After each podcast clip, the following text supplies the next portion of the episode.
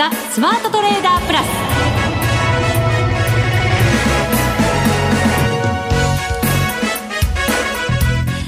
全国のリスナーの皆さん、こんにちは。大里清です。え今日はですね、内田キャスターがお休みということで、代打で登場させていただきます。えここからの時間は、ザ・スマートトレーダープラスをお送りしていきます。えそれでは早速、この方ご紹介したいと思います。国際テクニカルアナリストの福永博之さんです。よろしくお願いいたします。はい、こんにちは。よろしくお願いします。今、内田さんと同じように噛みましたね。なぜかここ噛むんですね。不思議だなと思って。放送聞いててね、内田さんもここで噛んでるなと思ってて。長い名前は噛まないのになぜ？まあまあ、まあ、よしとしましょう。すいません。せっかくの、あの、代打ということで優しくしてください。ええー、そんないつもいつも優しく、優しくしていただいてますので。私が噛んでどうする今のね。はい。行きましょう。はい。はい、さて、マーケットなんですが、日経平均、今日は400円を超える値下がりとなりました。はい、また、福永さん、円高もちょっと進んでいますでしょうかね。そうですね。まあ、昨日あの、FMC がありまして、まあ、昨日というか、あの、日本時間の未明ですかね、はい、今日の。で結果的には、あの、もう、あまあ、現状維持、それからと無風状態というところだったんですけど、あのー、若干ですよね、あの、声明文の中の文言がちょっと変わったっていうようなこともあって、まあ、それによって、あの、若干ドルが売られる場面があったということから、まあ、その後、まあそうですね、新型肺炎のその感染拡大への懸念だとか、はいまあ、いずれにしてもあの債券が、10年債が買われたっていうこともあって、アメリカのですけどもね、まあ、その金利低下によってもですね、若干ドルが売られる展開になったというところですよね。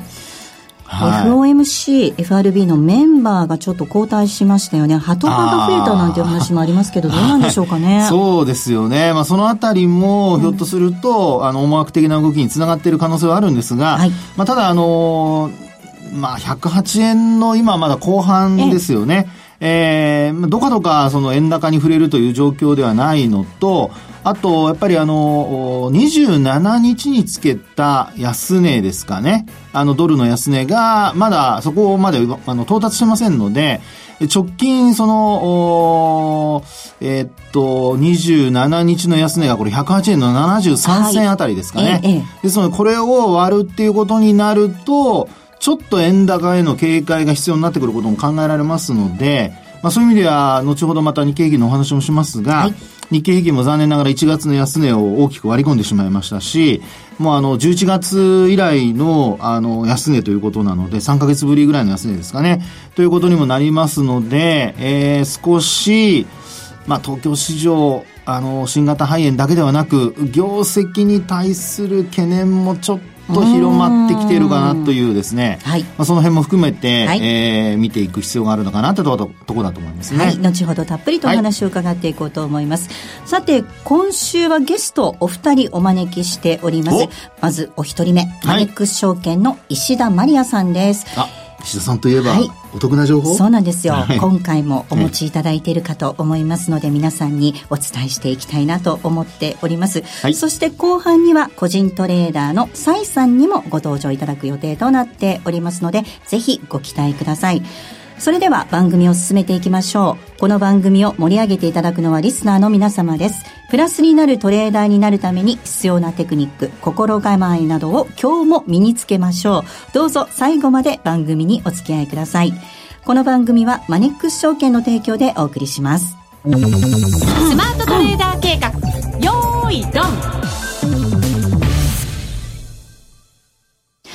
スマートトレーダー計画用意ドンです。このコーナーでは足元の相場についてお話を伺っていきたいと思います。まあ先ほど業績のお話も出てきました。はい、日米ともに決算発表シーズンですね。そうですね。で、あの、どちらかというとアメリカの方の企業決算は、あの、低めに予想が出ていて、それを上回るという、そういう流れなんですよね。はい。で、あの、昨日もですね、まあ、アップルが、あの、まあ、株価的に言いますと、ええー、まあ、ちょっと買われたというような状況になったんですけど、はい、まあ、一方で、指数そのものはですね、えー、小幅高で終えたということで、まあ、一時、あの、三桁の上昇になってたんですけど、まあ、結果的には11ドル高。で、まあ、あの、全体通して見ると、本当にやっぱり上値が重たいっていう印象にちょっとなってきているんですよね。はい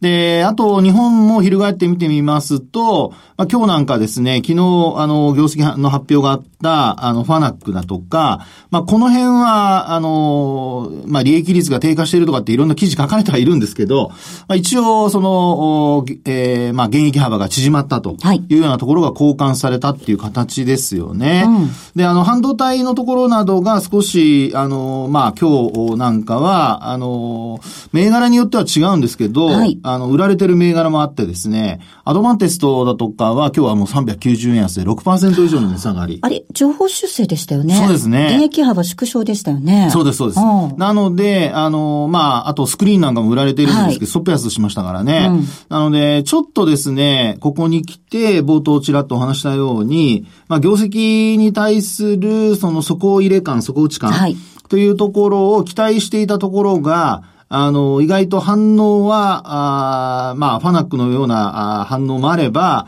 アドバンテストのようにこう売られたりだとか、ちょっとまちまちというか、若干弱気に傾いてるのかなという、うん、そんな印象ですよね。はい。はい。で、あと、あの、まあ、為替も、あの、想定為替レートなんか見ると、えー、まあ、まだ、あの、一部の企業しか出てませんから、あの、一概には言えないんですけど、やっぱり実際のレートよりは、あの、今、想定為替レートの方が若干円高で見てますので、はい、まあ、そういう意味では、あの、今の、あの、為替水準がいくら109円割ったとはいえですよ、108円台の後半で推移する限りは、それほど悪影響にはならないとは思うんですけども、うんはい、あの、ちょっとマーケットは、まあ、センチメント的に弱気に傾いているのかなという、そんな状況かと思いますよね。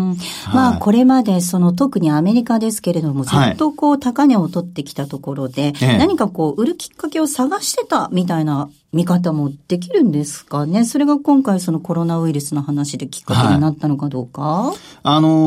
おそらくはやっぱり今お話になったように、どこかでみんなこう買い疲れとかですね、はい、あの、高値更新続くと、やっぱりどうしてもそういう、まあ、心理的な意味なんですけどね、えー、買い疲れとか、はい、あるいはその、どっかで売りたいと換金したいっていう欲求がこう出てくるっていうのは、これは致し方ないとは思うんですけど、ただ、まあ、あの、今回のコロナウイルス、あるいは新型肺炎って言われているところ、まあ、アメリカでどれだけ広がるかっていうとね、はい。やっぱり、その、日本よりはだいぶアメリカの人の意識というのは、えー、違うんじゃないかという気がするんですけど、はい。あの、もちろんアメリカでも感染が確認されてますけども、まあ、あの、地理的にもね、ね離れてますしね。はい。それからあとアメリカの航空会社が、はい、えー、中国との直行便、運用を見直すと。いうような話も出てきてますし、で、実際にやっぱりあの、乗客が減れば、これはまあ、あの、えー、致し方ない話ですよね。うん、あの、まあ、から、まあ、からっていうのは変ですけど、乗客がほとんどいないのに飛行機飛ばしてもね、そうですね。赤字になるだけですからね。燃料代だけかかっちゃいますね。そうです、そうです。そういうことになりますからね。ですので、まあいろんな航空会社が、あ運用を見直すと。で、これアメリカだけじゃなくてカナダとかもいろんなところも言ってますので、まあそういう意味では、やはり、あの、まあ日本のように近いところからの、はい、あの、渡航というところではないので、うん、えー、だいぶ、あの、意識としては違うのではないかなと。いう感じはしますよね。はい。まあでもこうした影響が広がっていくことによって、いろんなところにこう、ちょっとずつ、あの、縮こまっていくじゃないですか。例えば旅行に行かない、買い物に行かないとか、はいはい、それが経済に大きな影響になってくるっていう感じですかね。まあそこなんですけどね。はい、あのー企業の業績って、3ヶ月ごとにくくってるでしょ、はい、ええ。で、今ちょうど第3クォーターじゃなくて第4クォーターですよね。はい。で、そう考えると、3月末までは、まあ言ってみれば今期。で、ねうん、で、4月以降は来期。はいで、あの、ここまで株価が上昇してきた一つの背景としては、まあ、やはりあの、来期の業績回復期待だとか、あるいは来期のあの、V 字回復だとか、まあ、その辺が一つ背景にはあるわけですよね。で今、この肺炎の、まあ、影響で、えー、今の、あの、大沢さんの話のようにですね、えー、全体景気に与える、こう、マイナスの影響、はい、まあ、これが懸念されているわけですが、うん、これが、要は、あの、年度内で収まるか、あるいは、それこそ、さらに長引くか。うんで、もし4月以降長引くなんてことになると、それこそオリンピックありますし、いろんなところから日本に人が集まるわけじゃないですか。はい。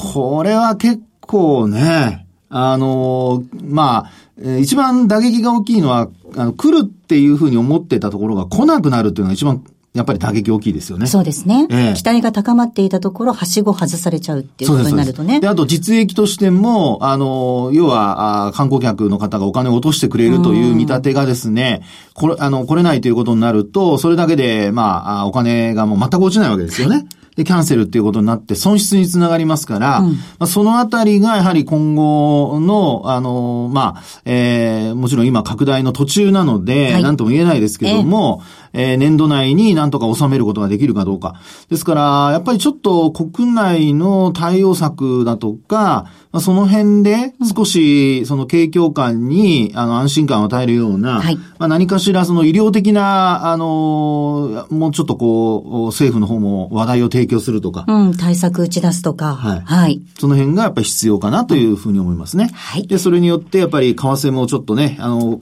アメリカの国債が買われてますので、うん、まあ、その辺がやっぱりあの、利回りの低下にもつながりますから、ちょっと注意したいところですよね。はい。はい。ここまでは、スマートトレーダー計画、用意ドン、お届けしました。ザ・スマートトレーダープラス。今週のハイライト。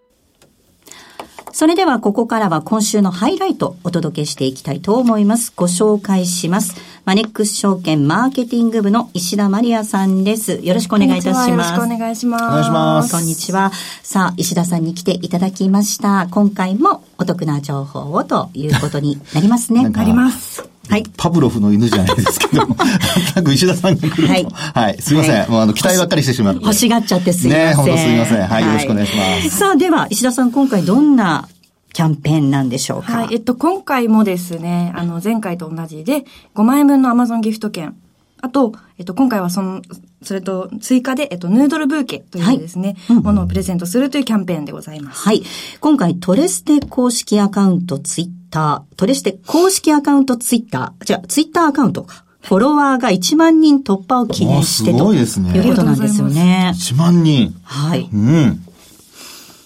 ター1万人フォロワーってすごいですよね。そうですね。今ちょっと頑張ってるところで 今回もあの公式のアカウントをフォローしていただいて、はい、で、あとはあのキャンペーンのツイートをリツイートしていただくっていう条件がございます。はい。応募条件がございます。トレステ公式ツイッターをフォローいただいて、固定ツイートのリツイートをしていただくということになります。抽選で5名の方に5万円分の Amazon ギフト券、そして10名様にヌードルブーケをプレゼント。これ、福永さん、ヌードルブーケってご存知です？また知らないの知ってて。知りません。全く知りません。そうなんですよね。はい、あの、日清グループさんのホームページの方で、あの、チェックさせていただいたんですけれども、こちらは、あの、7、7、1、2、3、4、そうですね、7種類のカップヌードルをブーケ状の形に、えー、しまして、で、そちらを、あの、プレゼントするという企画になっております。え、ヌードル？そうなんです。カップヌードル食べ物ですか？そうです。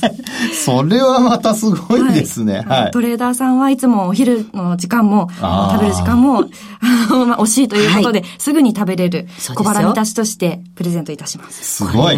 カップヌードル、いろんな種類入ってるんですよ。美味しそうなんですよ。これはあの、男性女性どちらでも受けそうですね。ありがとうございます。喜ぶ方多いんじゃないかと思います。えーね、これ石田さん、講座をお持ちでない方も大丈夫なんでしょうか、はい、ない方でも大丈夫です。講座をお持ちでない方でも、えー、トレステの公式ツイッターをフォローいただいて、リツイートをしていただければということになります。キャンペーン期間、お願いいたします。はい、えっと、3月1日まで、2月いっぱいですね、行っております。はい、はい、まだまだ時間ございますので、ぜひ皆さん参加をしていただければと思います。これ、プレゼントの時期なんですが、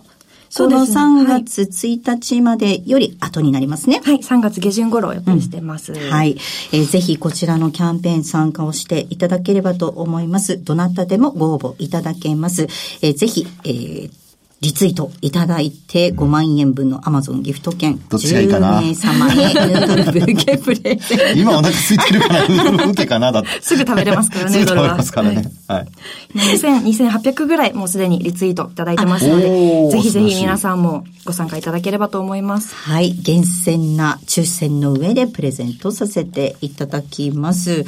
これ、石田さん、あの、ツイッターではどんな情報をいつもツイートしてくださってるんでしょうか？セミナーの情報であったり、うん、あとコラムですね。はい。はい。あの、週、もう毎日、原則毎日ツイートしてるような気がしますね。うん、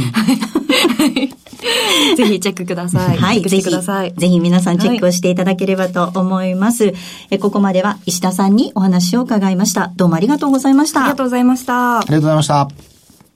日本株投資をお楽しみの皆様。今注目のアメリカへ投資してみませんか？米国株に興味はあるけれど、なんだか難しそうだなと思っている方。実はそうではありません。米国株は1株から購入可能。株価は100米ドル以下のものもあり、1万円程度の投資で、あなたも米国企業の株主になれます。少ない金額から投資でき、始めやすいのが米国株の特徴なんです。多くの企業では配当は3ヶ月ごとに支払われるので、配当金をもらえる楽しみもあります。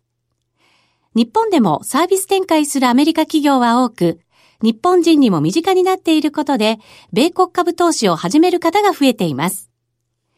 マネックス証券の米国株取引手数料は、税抜き0.45%で、最低取引手数料は無料。買い付け時の為替手数料も2020年3月末日まで無料です。なお、買い付け時の為替手数料については4月に見直しする予定です。マネックス証券の米国株は特定口座にも対応しており、3500銘柄以上の取扱銘柄をスマートフォンアプリでも取引が可能です。さらに、マネックス証券では、税抜きの取引手数料を最大3万円までキャッシュバックする米国株取引デビュー応援を実施中。マネックス証券なら取引手数料実質0円で米国株投資を始められます。米国株ならマネックス証券。今すぐマネックス証券、米国株で検索。米国株式及び米国 ETF、リート、予託証券、受益証券発行信託の受益証券などの売買では、株価などの価格の変動、外国為替相場の変動など、または発行者などの信用状況の悪化などにより元本損失が生じることがあります。お取引の際は必ず契約締結前交付書面などを十分にお読みください。マネックス証券株式会社金融商品取引業者関東財務局長金商第165号みんなで参加今週のミッションさあ、それではゲストをご紹介します。個人投資家で TradingView Japan のサイさんです。よろしくお願いいたします。よろしくお願いします。サイです。サイさん、えー、たびたびこのスマトレにはご出演をいただいておりますが、えー、今回さ、で、サイさん、どんなお話になるんでしょうか？本日は最近の私のトレードの話と、と決算シーズンも到来ということで、 TradingView の便利な機能についてご紹介できたらと思っております。はい。では早速最近のトレードについてお話伺いたいと思いますが、やっぱり最近のトレードというと話題はあれですね。はい。あの、肺炎関連の銘柄の盛り上がりがすごいというところだったんですけど、うん、はい。あの、本日ちょっと崩れた銘柄もあったようなんですが、あの、いろいろと、あの、3604の川本産業、はい9連続トップ高というところをはじめとして、はい、はい、近江県市だったり、アゼアス株価2倍になって急騰しておりますね。うん、で、関連株が物色されているのが目立っているんですけれども、で私はちょっといろいろと乗り遅れてしまったこちらには乗り遅れちゃった。はい。はい。あの、打って変わってちょっと旅行関係の銘柄をちょっと監視しておりまして、で、こちらの銘柄たちが、あの、反落しているので、うん。で、ちょっと急落しすぎなんではと感じたんで、デイトレのリバウンド取りを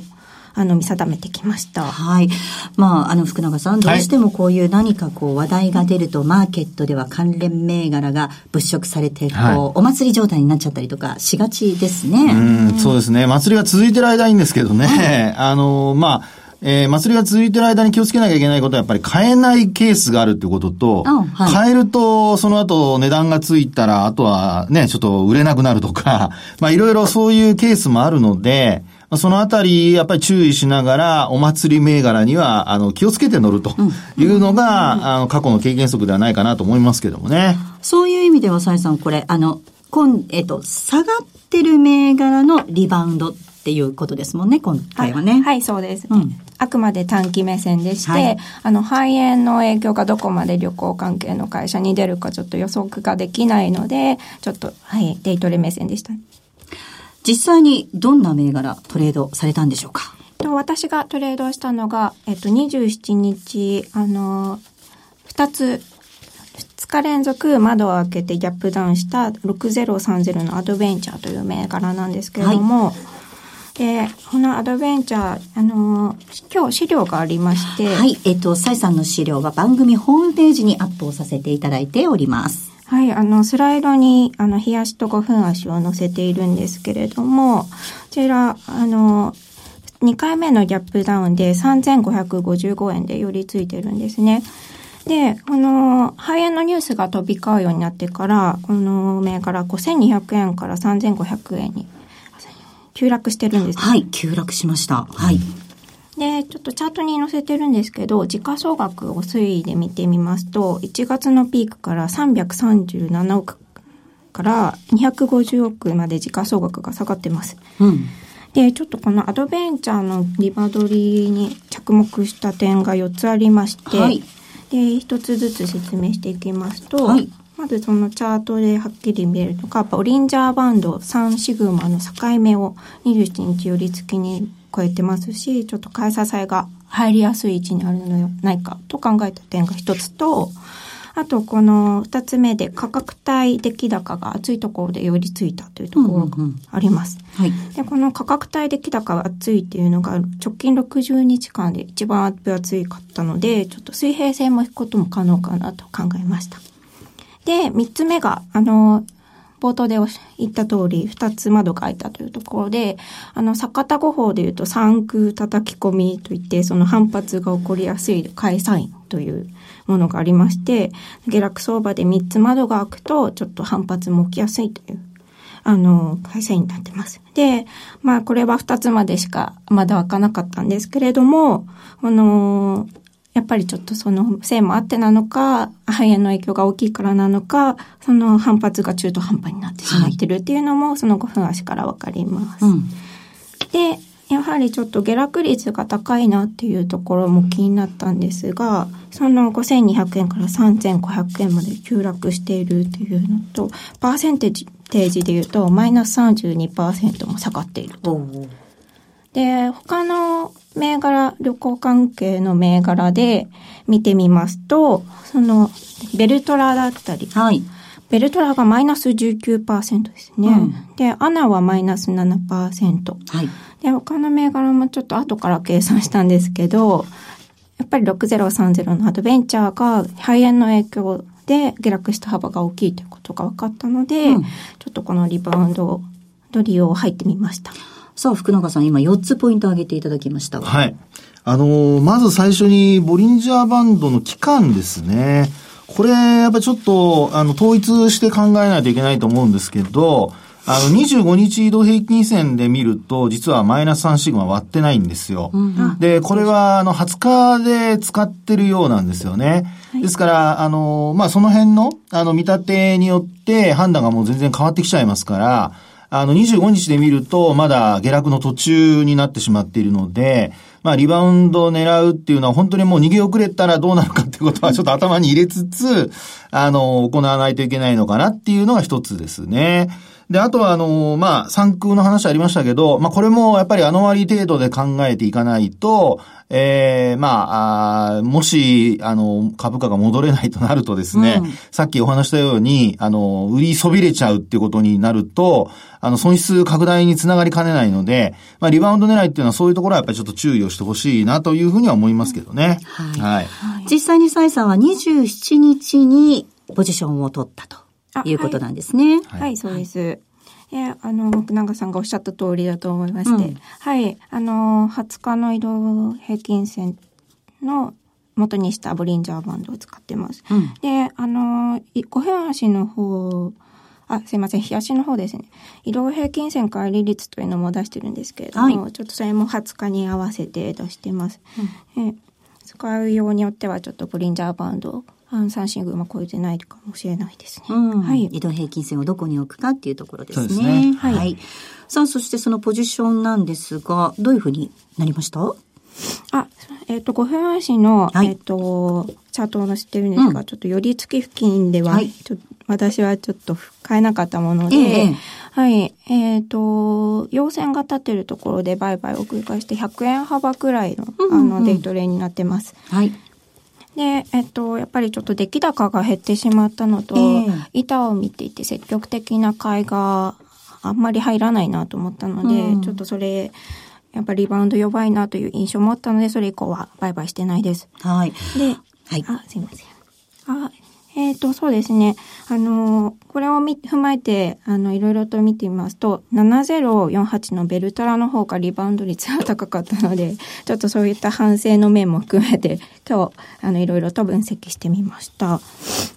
これやっぱり福永さん、はい、銘柄によってね、リバウンドどれぐらいするのかっていうのもね、ええ、あるわけですもんね、違いがね、そうですね強弱が。で、あの、やっぱり今話にありましたね、売買高がすごく重要で、うん、商いが、あの、それなりに、あの、できてる時はですね、参加者が多いので、あるいは、あの、まあ、少ない参加者でも、それだけ取引が活発に行われているってことになりますから、まあ、リバウンドも期待しやすくなるんですよね。ただ、商いが薄くなってくると、本当にあの、もう売りたい人たちがこう、えー、一気火星にこう売り始めるとか、はいえー、そういうことにもなりかねないのと、うん、あとそれからこれあの、まあ、あ例えばベルトラもそうですけども、あの、新興市場の銘柄で、空売りが入ってない銘柄の場合はですね、これあの、まあ、要は買い戻しが入りにくいと。で、あの、アドベンチャーの場合はマザーズなんですけど、一応ここは、あの、空売りが入る、あの、信用の売りもできる銘柄なので、まあ、やっぱり需給も一つは参考にというか頭に入れといた方がいいんじゃないかなというふうに思いますね。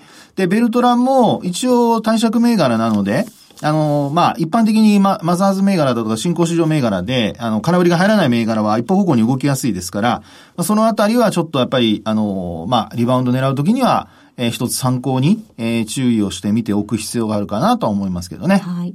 そして、サイさん、この今ご紹介いただいたアドベンチャーなんですが、はい、2、2、3年前にこれ結構、こう、盛り上がった銘柄みたいですね。あ、そうですね。もう急騰しまして、で、あの、月足もスライドに載せてるんですけれども、なんでそのアドベンチャーが、こう、急騰したのかっていう財務分析をチャートで株価と照らし合わせて見ることが可能でして、で、このトレーディングビューを使うと無料で、こう、いろいろと、あの、財務分析しながら、あの、チャートも見るよというのを、うん、あの、ご紹介しております。で、えっと、PSR だったり、はい、あの、売上の伸び、あと、えー、利益がどのくらい伸びているかというのも一目瞭然でわかります。うん。便利な使い方できますよということですね。はい。はい、えー、ぜひ皆さん参考になさっていただきたいと思います。ここまでは個人投資家のサイさんご出演いただきました。どうもありがとうございました。ありがとうございました。えさてお送りしてまいりましたスマートトレーダープラスそろそろお別れのお時間ですコロナウイルスの影響を気にしながら、はい、ちょっと為替の動きなんかも見ながらっていうところですかね。そうですね。まあリスクオフになるとやっぱりあの債券が買われてね、うん、金利が低下して為替に関してはね円高になる可能性ありますので注意したいところですよね。はい。ではお時間です。今日ここまでのお相手は福永博之と大里清でお送りしました。それでは皆さんまた来週この番組はマネックス証券の提供でお送りしました。